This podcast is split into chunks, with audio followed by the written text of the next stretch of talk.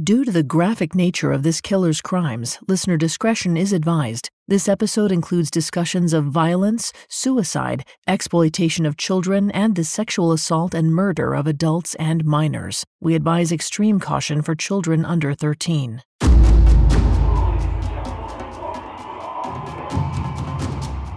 On September 10, 2003, David Maust stood over James Regani, watching the sleeping teen's chest rise and fall with each breath. It was so peaceful. It was until David pulled out a length of rope. At that, a small piece of him screamed in protest, but a louder voice in his head soothed him. He won't feel anything, it told him. It's now or never. David crouched by James's head and slipped the rope around his neck. A mixture of adrenaline and pleasure spread through him as he pulled, watching the fiber dig into the teenager's skin. Even the part of him that resisted killing couldn't deny the thrill. Within minutes, James had stopped breathing. David felt for a pulse and, finding none, quietly wrapped the boy in duct tape and plastic wrap. Then he dragged the body into the basement and dumped it in a hole he dug in the floor. After that, David trudged back upstairs, trying to shake away the memory of what he'd just done. He went to the refrigerator and grabbed a beer. He drank it quickly, then opened another. But before he could get too drunk, he remembered something. James' young friend, Michael Dennis, was still passed out in the other room. David wasn't finished yet.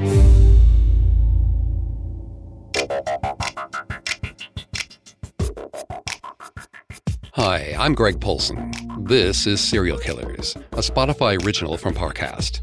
Every episode, we dive into the minds and madness of serial killers. Today, we'll wrap up our exploration of David Edward Maust. I'm here with my co host, Vanessa Richardson. Hi, everyone. You can find episodes of Serial Killers and all other Spotify originals from Parcast for free on Spotify. Last time, we learned about David's abusive mother and his childhood spent in neglectful institutions. Then we watched as the voice in his head urged him to do increasingly awful things until David finally took the life of a 13 year old boy. Today, we'll see David's craving for companionship clash with his deep desire to hurt those closest to him. And as his body count increases, we'll follow the investigation to bring him down.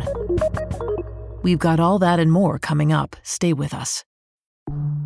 There's a new class of blockbuster drugs drugs like Ozempic. They're changing bodies. And all of a sudden, just the weight starts falling off. Fortunes. It just got too expensive. They're just bank breakers. And industries. There was a lot of excitement, there was a lot of skepticism. The impact of these drugs from business to health is just beginning.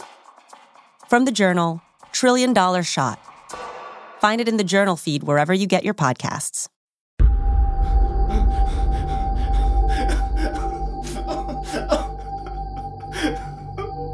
On May 26, 1974, David Maust stood in a forest, panting over 13 year old Jimmy McClister's motionless body.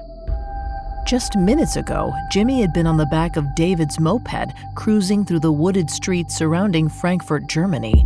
Now, he was dead. After nearly a decade of repressing murderous urges, 20 year old David had finally given in. He felt a sob rise in his chest. But even as he grappled with his complicated feelings, he knew he had to hide the body. Regaining his composure, he started digging a hole in the forest floor. When it was big enough, he placed Jimmy inside, filled the hole in, and left him behind. On the other side of town, Jimmy's family and friends noticed his disappearance immediately and raised the alarm. One of Jimmy's friends, a 15 year old we're calling Trevor, told authorities about David's moped and that Jimmy might have gone on a ride with him. After hearing this, U.S. military authorities approached David to ask him about Jimmy's disappearance, and the 20 year old feigned ignorance so well that they let him go. However, when Jimmy's body was found a month later, investigators called David in again. This time, he broke down. But instead of admitting to murdering Jimmy, David invented a story about getting into a moped accident. That was how the teen died, he said. That might have been a tough sell, especially if Jimmy's body was in a condition that showed how badly he'd been beaten, not to mention the fact that he'd been buried in a forest. But David had something working in his favor. Apparently, some people believe that Trevor actually killed Jimmy, and that David was trying to protect the younger boy. But without any proof to support this theory, the authorities charged David with premeditated murder, as well as larceny of a motor vehicle for stealing the moped in the first place. What happened next isn't totally clear, but perhaps some more influential officials believe that David was innocent because the military court swallowed the accident story. In early December 1974, they convicted David of manslaughter and sentenced him to four years in prison, which he was ordered to serve in Kansas. At this point, we want to pull over and remind you that a lot of what we know about David's story comes directly from a long autobiography he wrote. Using that manuscript, plus notes from his lawyer, author Dory Most sketched out a picture of the killer's life. However, because of so much of the book's content was based on David's own recollections, trusting that it's all truth can be difficult. Keep that in mind as we move forward. While we've confirmed facts wherever possible, his own accounts of his crimes might not be reliable. Likewise, getting verifiable insight into David's mind is impossible. Part of him was grateful to be behind bars, where he couldn't hurt anyone, where he could contribute. He made himself useful, earning a diploma, learning trades, and writing letters to his mother, Ava. David's good behavior earned him review opportunities before the parole board, but he turned them down. He told officials he didn't want to be considered for early release. Vanessa's going to take over in the psychology here and throughout the episode. Please note, Vanessa is not a licensed psychologist or psychiatrist, but we have done a lot of research for this show. Thanks, Greg. We've talked a lot on this show about how physical and sexual abuse can influence someone's propensity for violence in the future. But the abuse David experienced at the hands of his caretakers and mother growing up likely affected him in this moment, too. In a 2020 issue of Psychiatry, Psychology, and Law, researchers found that serial killers who'd experienced sexual abuse growing up, like David, are more likely to feel deep remorse and guilt for their crimes. This aligns with the stories of David sobbing after hurting his victims so it seems possible that his deep feelings of guilt and self loathing led him to choose solitude over freedom. Perhaps he hoped that if he didn't have the opportunity to hurt anyone else, he wouldn't. But alone in prison, David still yearned for company. And so, after a few months, he began hanging with some of the younger men. We aren't sure when, but at some point, he struck up a friendship with a man named Luke. A handsome southern boy from Georgia, Luke had a mysterious scar on his chest, and David felt drawn to him. He wanted a friend, someone to connect with. After nervously approaching Luke, David introduced himself and mentioned that he'd spent parts of his childhood in Georgia.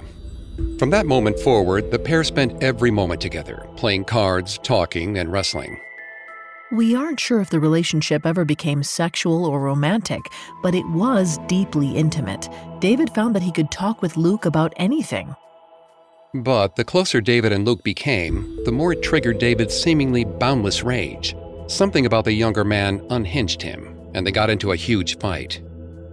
However, a few days later, David regretted his behavior. He felt heartbroken that he'd lost his best and only friend so he begged for forgiveness, and after a while, Luke accepted the apology. As far as we can tell, the two men passed their time behind bars without any incident, patiently waiting out their respective sentences. When David was up for parole again in 1977, he finally took the opportunity. That May, the 23 year old walked out of prison a free man. Luke was also released from prison shortly after that and the two men moved to Savannah, Georgia together. There, they worked odd jobs to keep afloat, but their main focus was using the city as their playground. Most nights were spent drinking, smoking weed, and trying to pick up women. It was all two young men could ask for, except for the fact that David's thirst for violence got stronger by the day. The urge to hurt Luke radiated through David's mind. The impulse was a constant thorn in his side, and one night in January, he decided to remove it. After a night on the town, David and Luke stumbled home. As soon as they stepped inside, Luke stripped down and passed out. It's possible that seeing an unconscious naked man triggered David. Thanks to his childhood spent playing the knockout game, maybe he felt entitled to do whatever he wanted to Luke. Moving quietly, David fetched a knife. He stood over Luke's body, watching his ribs expand and contract with each breath. In one quick motion, David plunged the blade into his friend's torso. But as blood pooled on the ground, David panicked. He shook Luke awake and called 911. Later, David told authorities that Luke came home from partying with the wound. And since Luke couldn't remember anything from that night, the episode drew to a close without further issue. But in April of 1978, while Luke recovered in Georgia, David moved to Chicago to work at a machine shop. Desperate to be reunited, David found Luke a job near him in Chicago. And after being apart for so long, David couldn't resist his urges. The very night Luke moved in, 24 year old David snuck into his room and pointed a gun at his friend's head. But when he pulled the trigger, the weapon misfired. Luke startled awake, and the two men locked eyes. There were likely two simultaneous realizations at that moment. Luke suddenly knew that it was David who stabbed him months ago, and David knew that his relationship with Luke was finished. But there was no time to stop and think. Instead, Luke grabbed the gun from David, as well as all the knives in the house. Then he stayed away from David for the rest of the night. The next day, he wrote a letter to David, telling him that he'd never see him again, but that he hoped David would get help. Then he left. Luke never reported the attack, so David didn't face any official repercussions for the assault. But he did have a difficult few months dealing with the loss of his friend. According to his account, he struggled with his loneliness and violent impulses until he found something that made him feel better. In October of 1978, David met a 14 year old boy named Brian and paid him to come to his house to pose for pictures. Once they were alone, David instructed the teen to take off his clothes, then tied him up with rope for the photographs. It was the beginning of a perverted routine. He'd offer Brian money, alcohol, and a place to hang out in exchange for taking explicit photographs of the boy. Eventually, David escalated to sexually assaulting the minor. This went on for about three months until Brian moved out of town. Once he was gone, David found a new target. 19 year old Scott came to work at the same machine shop as David in 1978. The two clicked, and David likely hoped it would be another chance at a meaningful relationship like the one he once shared with Luke. However, Scott was more independent than Luke, which upset David.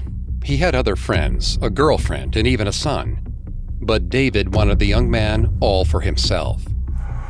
Around Labor Day of 1979, he decided to act on that desire. That holiday weekend, the two friends went on a bender, both nights, Scott crashed at David's place. When Scott was asleep, David sexually assaulted him. Then, on Monday night, the 25 year old decided he needed more. Just as he had done with Luke, David hovered over his friend with a knife as the voice in his head cheered him on. He stabbed Scott once, but unlike Luke, Scott woke up and started to fight back. Riding the wave of adrenaline, David held him down and choked him. Then, on a dime, David's mind switched from killer to friend. He let go of Scott's throat like his hands had been burned. Apparently horrified at what he'd done, he dialed 911. Eventually, help arrived, and though David had a moment of relief knowing his friend would make it out alive, it didn't last long. Scott told the authorities exactly what happened, and they took David into custody. Even after his mother bailed him out, David felt like he was coming apart at the seams. He started self harming, partly as a coping mechanism. To hear him tell it, he wanted to be in prison, where he could waste away without hurting anyone.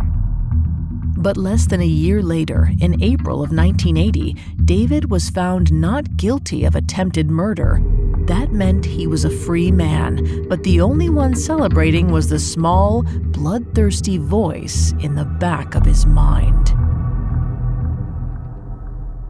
Coming up, David adds to his body count. Of all the mysteries in the world, perhaps the greatest is when will it all end? Or rather, how? Hi, listeners. It's Richard and Molly from the Spotify original from Parcast, Unexplained Mysteries. With the end of the year approaching, Unexplained Mysteries is taking a closer look at some of the most infamous end of the world scenarios in a five part doomsday special you do not want to miss. Throughout the month of December, discover the many ways people have prophesied our demise, from a religious apocalypse and an alien invasion to threats from space and nuclear warfare. We'll even explore how advancements in technology could be our undoing. Do any of us have anything to truly be scared of? Therein lies the mystery. Listen to the Unexplained Mysteries five part Doomsday Special, free and only on Spotify. Now back to the story. By 1981, 27 year old David Maust had killed one teenage boy and attacked many more, including his closest friends. But the guilt he felt for his heinous crimes did nothing to curb his insatiable desire to kill. On the morning of August 8th, about two years after he stabbed Scott, David woke up with a sense of certainty. He needed to take a life soon. After a little thought, he settled on his next target, Brian, a boy he'd regularly photographed and sexually assaulted for years.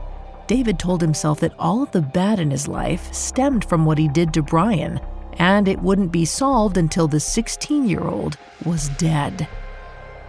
On August 9th, David drove to Chicago and parked outside Brian's house. And for a while, he just sat there, drinking beer. According to Dory Moss' book about David, part of him didn't want to hurt anyone, but that side was no longer in control. As he sipped his drink, his anticipation grew. After a while, David saw a teenager approach Brian's house, but it wasn't his intended victim. It was Brian's 15 year old cousin, Donald Jones. David had met Donald a few years ago, so he called him over.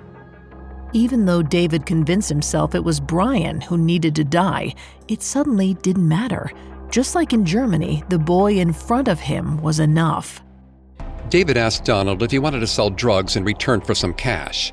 Probably aware that David used to give his cousin money, Donald agreed. The teenager got into the car, and David drove to Elgin, a Chicago suburb about an hour west of the city. There, he pulled his car into an abandoned quarry. The pair grabbed some drinks and walked along some railroad tracks until they reached a pond. That's where David made his play. They sat down and cracked open their beers and spent the next little while drinking and chatting. Once Donald was well and truly drunk, David pounced. The 27 year old pushed the younger boy to the ground and held him there, beating him unconscious. Then he took out a knife and drove the blade into Donald's stomach. It's unclear exactly what happened next. According to David, he pushed Donald into the water. With his injury making it difficult to stay afloat, the teenager drowned slowly, begging for help. However, another account suggests that David held Donald under the water, actively drowning the teen as he struggled. There's no way to know for sure what happened that day. We only have David's word to go on, and the theory authorities came up with later. However, David claimed it would have been braver if he had drowned Donald himself. But instead, he was cowardly and mesmerized by Donald's final, awful moments of life, and just watched. Whatever the truth, David drove home once Donald slipped beneath the surface. A few days later, the teen's body was discovered in the pond. And while investigators briefly questioned David, nothing came of it. They released him without charge, never realizing they had a serial killer in their grasp. Though he didn't seem to be a suspect, David felt antsy to leave Chicago after he killed Donald. So, that fall, he got into his car and drove to Texas, planning to start a new life. If he hoped to leave his violent urges in Illinois, it didn't work. In October of 1981, about a week after he got to town, David approached a group of teenage boys about an odd job. That was enough for one of the boys to get into the car and drive to a motel with David. Once there, David tied him up and beat him in the head with a pipe, but stopped before killing him. According to David's account of that day, the part of him that didn't want to kill had won. He started to sob thinking about his victims and knew that the only way he would stop was if he was behind bars. Whether the teenager reported the attack to police or David turned himself in, we don't know. But he not only confessed to hurting the boy, but he also told them about what happened in Chicago. Except all he said was that he thought he had killed people. He got blackouts, he said, and maybe that was true. After his confession, David sat in jail for over a year. Then, in January of 1983, he pled guilty to injury to a child causing bodily injury and was sentenced to five years in prison. Meanwhile, in Cook County, Illinois, investigators heard all about David's half baked confession and connected him to the murder of 15 year old Donald Jones. Prosecutors indicted David for murder. Then, towards the end of 1983, David made a choice. He confessed to murdering Donald and requested that he be given the death penalty. According to his own writing, it was the only way to stop him from hurting people. But it wasn't just that, he no longer wanted to live. Apparently, that wasn't a fleeting impulse. By 1985, the 31 year old had been transferred to Cook County Jail in Illinois. Within weeks of this change, David attempted to take his own life twice. After this, authorities declared him unfit for trial and sent him to Elgin Medical Health Center. There, according to Dorie Moss' book about David, a professional diagnosed him with anxiety, depression, suicidal and homicidal potential, and borderline personality disorder. This diagnosis could partly explain the several suicide attempts David made throughout his life. A 2006 study in the American Journal of Psychiatry found that 60 to 70% of patients with BPD make at least one suicide attempt throughout their life. For months, David received intense therapy and several rounds of medication. And though he became less of a risk to himself, he still believed he should get the death penalty. Then, sometime in the early 1990s, David was found guilty of Donald's murder. But instead of the death penalty, he earned a 35 year sentence, plus credit for the time he'd already served. Just like during his previous incarceration, David's good behavior earned him multiple chances at parole. At first, he turned them down, explaining that he believed prison was his only hope of not hurting anyone. But over the years, he became less vocal about his concerns. And after serving 17 years, David was cleared for release. In the summer of 1999, 45 year old David stepped off a shuttle bus at Midway Airport in Chicago. He struggled to find his feet at first, but in the spring of 2000, he moved into his own apartment just outside the city with another ex con who had recently been released. But even though he liked having the kid around, David also tried to protect the guy from himself. In one instance, he was so afraid that he'd kill his housemate that he asked the guy to leave. He made up an excuse that his parole officer was making him live alone. But he couldn't control himself forever. In January of 2001, the 47 year old attacked one of his young friends with a lead pipe. But he dropped the pipe before he beat the man to death, then drove his friend to the hospital. David's victim gave three contradicting statements about the incident, which was possibly because David got him drunk before making his move. The upshot of this confusion was that when David denied doing anything wrong, the authorities had no reason to hold him. Though David didn't want to be back in prison, he also didn't want to attack anyone else. So, for the next two years, he shut himself off completely. Then, in early 2003, he moved to Hammond, Indiana, just across the Illinois border. He was close enough to continue commuting to his job at a company called Trophies Are Us. He kept himself busy doing odd jobs around his apartment, like mowing the yard and fixing up the basement. Besides his job, the only person he interacted with was his parole officer. But about a month after David arrived, Trophies R Us hired 19 year old Nicholas James. He was just the kind of underdog that David liked to get close to. It only took him about a week to invite Nicholas to his apartment for beers. As he'd done in the past, David invented a story about needing help selling drugs. Nicholas was nervous at first, but David told him he needn't make a decision right away. They could wait a few months. This gave both of them time to make their choice Nicholas about David's offer, and David about what he wanted to do with his new friend. Though the pair spent a lot of time together, they had a tumultuous friendship. According to David, Nicholas would let David buy his booze, but then leave to drink it with his other friends. In David's mind, the teenager didn't treat him like a real friend. This kind of treatment might have reminded David of his mother, who'd seemed to take pleasure in depriving him of love and affection. Now, while David grew more desperate for the affection he craved, his loneliness curdled into anger. Eventually, he made his choice. It was time to get rid of Nicholas. On Friday, May 2nd, David invited the teenager over, promising to take him to a party on a boat. When Nicholas arrived, 49 year old David offered Nicholas a beer and a joint. Then, when the younger man's guard was down, David told him to close his eyes. He had a surprise for him. Used to David buying him gifts, Nicholas did as he was told.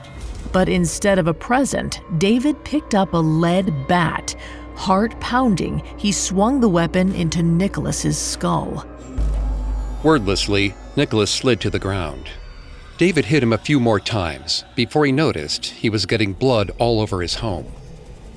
Worried about the mess, he spread out a plastic tarp and dragged Nicholas onto it. That's when he realized the kid was still alive, though unable to speak. But it didn't seem to faze David. He'd called for help for some of his previous victims, but not this time. Instead, David grabbed a beer and sat in the other room, listening to the teenager's rough breath and occasional puking. Finally, whether from pity or bloodlust, David decided to end it. He grabbed a rope and walked to the kitchen where he strangled Nicholas to death. After that, David wrapped his latest victim in the plastic sheet and moved him to the basement, where he had been replacing the cement floor. He sprayed the body with purple spray paint, a trick he'd learned would mask the smell of decay, and lowered Nicholas into the hole. Then he covered him with five gallons of cement and went back upstairs. For the next few weeks, David grappled with the anxiety and shame of the murder. But the disappearance of Nicholas James barely made a ripple in the community. He was reported missing, but it seemed like investigators had no idea what could have happened to him, or that David was responsible and with no one trying to stop him, this cold blooded killer was set to do it all over again. Coming up, David flirts with death in more ways than one. Now back to the story. By the summer of 2003, 49 year old David Maust had taken the lives of three young men. And while nightmares of his victims haunted him at night, David didn't make any effort to stop himself. Not anymore. On July 5th, David stopped by Hammond's local swimming pool. It was likely more than the summer heat that drove him there. Teen boys spent their days doing cannonballs, dunking each other, and splashing around, and David would have found that appealing. When he saw 13 year old Michael Dennis at the pool, laughing and full of life, David's stomach twisted. He'd found his next target. David called the boy over and asked if he wanted a job driving cars and delivering packages. Likely excited to earn some extra spending money, Michael agreed. A few days later, the boy arrived at David's place. Eager to earn the teenager's admiration, David gave him cash and a beer right away. Michael frequented David's apartment for the next few months, and he wasn't always alone. He often brought his friend, 16 year old James Regagni, David claimed that he let the boys watch TV, drink, smoke weed, and play with his pet snake, anything they wanted. But David wanted Michael for himself, and in his mind, that meant only one thing.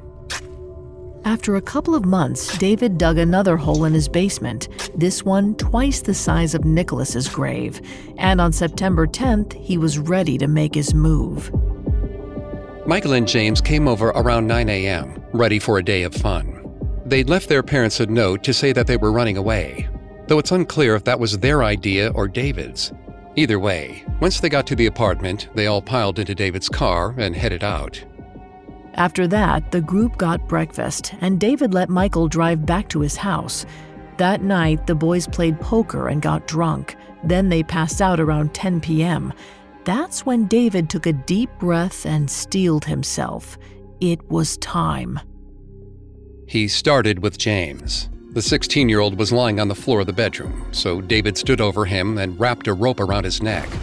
He pulled as tightly as he could, forcing all the air out of the teenager. When James finally went limp, David duct taped his whole body, covered him in plastic, and dragged him down to the basement grave. It's important to remember that most of David's accounts of his crimes come from his own recollection, with little to corroborate his side of the story, so there's no way to know that the narrative we're working with is wholly accurate, it's just the only one available. According to Dory Moss's book, David needed to rest after he killed James, so he sat down to drink a beer. Then, a little while later, he was ready to push on with his plan. Around 2 a.m., David took his rope and stood over Michael, who was still out cold from all the alcohol. He strangled the teenager to death, then threw him into the basement hole alongside James. The final step was just to pour cement over the bodies and go to bed. At first, Michael and James's disappearance didn't get much attention. The two boys sometimes spent the night out without much explanation. And this time, they left notes to announce they were running away. But their parents were worried. James and Michael's mothers filed missing persons reports with the Hammond Police Department not long after their sons went missing. Sergeant Ronald Johnson, a 30 year veteran on the squad, took over the case. When he learned the boys had been spending time with a man named David Maust, his radar pinged. A quick search revealed David's convictions for killing two teenage boys. A couple of days later, Johnson and a colleague went to David's apartment, where they found him enjoying a beer. They asked him questions about the missing boys, but David claimed he hadn't seen Michael or James for at least two weeks. From the outside, David appeared calm and collected. He even showed the detectives around his apartment. Still, despite David's demeanor, Johnson had a weird feeling about the 49 year old, but he had no concrete reason to suspect him based on their conversation and search. It was just a hunch. Meanwhile, David was scared and wasn't sure what to do. After the cops left, he packed his bags and drove south, perhaps contemplating another fresh start. But when he was pulled over for a missing license plate, he decided to head back to Hammond. He wasn't going to turn himself in, but he wasn't going to run either. Fortunately for the killer, the investigation was going poorly. As Johnson interviewed David's neighbors, boss, and landlord, he found that most people liked the ex con, or at least didn't have a problem with him. Plus, the investigators hadn't found anything to place David with the boys around the time they disappeared. Still, a friend of the teens told an officer that David had given them alcohol and weed. This set off Sergeant Johnson's alarm bells again. Armed with this information, the officer arrested David and charged him with contributing to the delinquency of a minor. The killer wasn't in custody for long, though. His landlord paid his bill. But soon after his release, David surprised Sergeant Johnson with a call. He said he wanted to come in and talk. It seemed like maybe David was going to confess, but he never showed up for the appointment. The next day, Johnson went to Trophies R Us and asked David if he'd be willing to take a polygraph. After spending some time thinking it over, he agreed. His story changed several times during the test, and there were holes in his alibi for when the boys went missing. But still, he passed. In a 2014 study published by WebMed Central, researchers asked people with schizophrenia to take polygraph tests about their delusions. 17 out of 23 patients produced valid polygraphs, meaning they believed their delusions to be true. It's possible that at least part of David truly believed in his made up story, but it's also worth noting that polygraphs aren't usually admissible in U.S. courts, save for a few minor exceptions. Regardless, David was free to go. Sergeant Johnson felt conflicted. He knew that David had killed in the past, but the seasoned cop also knew that didn't make him guilty now. He just had to follow the evidence wherever it led him. But in this case, there wasn't much to go on. At least, there wasn't just then. But at some stage, David's landlord had started to doubt his tenant's innocence. On November 20th, 2003, the landlord let the authorities into the building while David was out. Sergeant Johnson, some other officers, and the landlord went into the basement, where they noticed a freshly poured square of cement. They had brought a cadaver dog to inspect the basement. It circled the corner with the new cement, which was promising. But to know for sure, they would need to dig up the basement. A few weeks later, on December 9th, investigators finally cracked the surface of the concrete. Almost immediately, a horrendous smell filled the air. They didn't need cadaver dogs to know what lay below the surface. By the next day, authorities had pulled up all three bodies and issued a warrant for David's arrest. At the time, the 49 year old was biking home from work. When a cop car screeched to a halt in front of him, David didn't resist. Part of him had been waiting for this. Held at Lake County Jail, David quickly confessed to the murders. For some reason, though, he fabricated a convoluted story about who killed the boys. He conscripted his landlord and one of Michael's friends as accomplices. Johnson and his colleagues agreed that David had likely lied for a majority of the statement. But with three murder investigations, they had plenty of time to find the truth.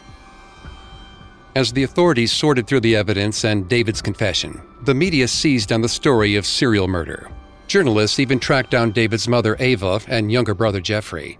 Both of them had plenty to say about the killer's childhood. But the real drama unfolded in the courtroom. David's trial proceedings began in late 2004. On the whole, it was a strange event, with David pleading not guilty and lawyers debating how admissible his initial confession was. In the fall of 2005, David's lawyers presented him with a plea deal. If he admitted to all three murders and gave a full confession, he would receive three consecutive life sentences.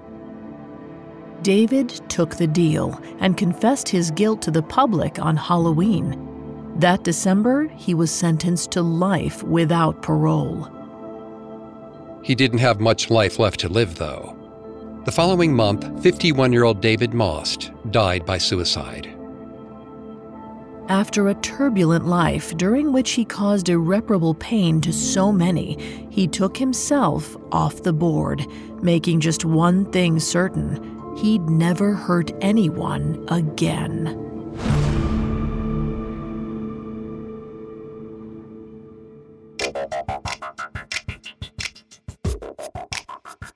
Thanks again for tuning in to Serial Killers. We'll be back soon with a new episode. For more information on David Maust, amongst the many sources we used, we found Bloodstained When No One Comes Looking by Dory Most, extremely helpful to our research.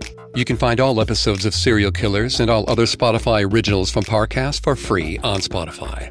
We'll see you next time. Stay safe out there.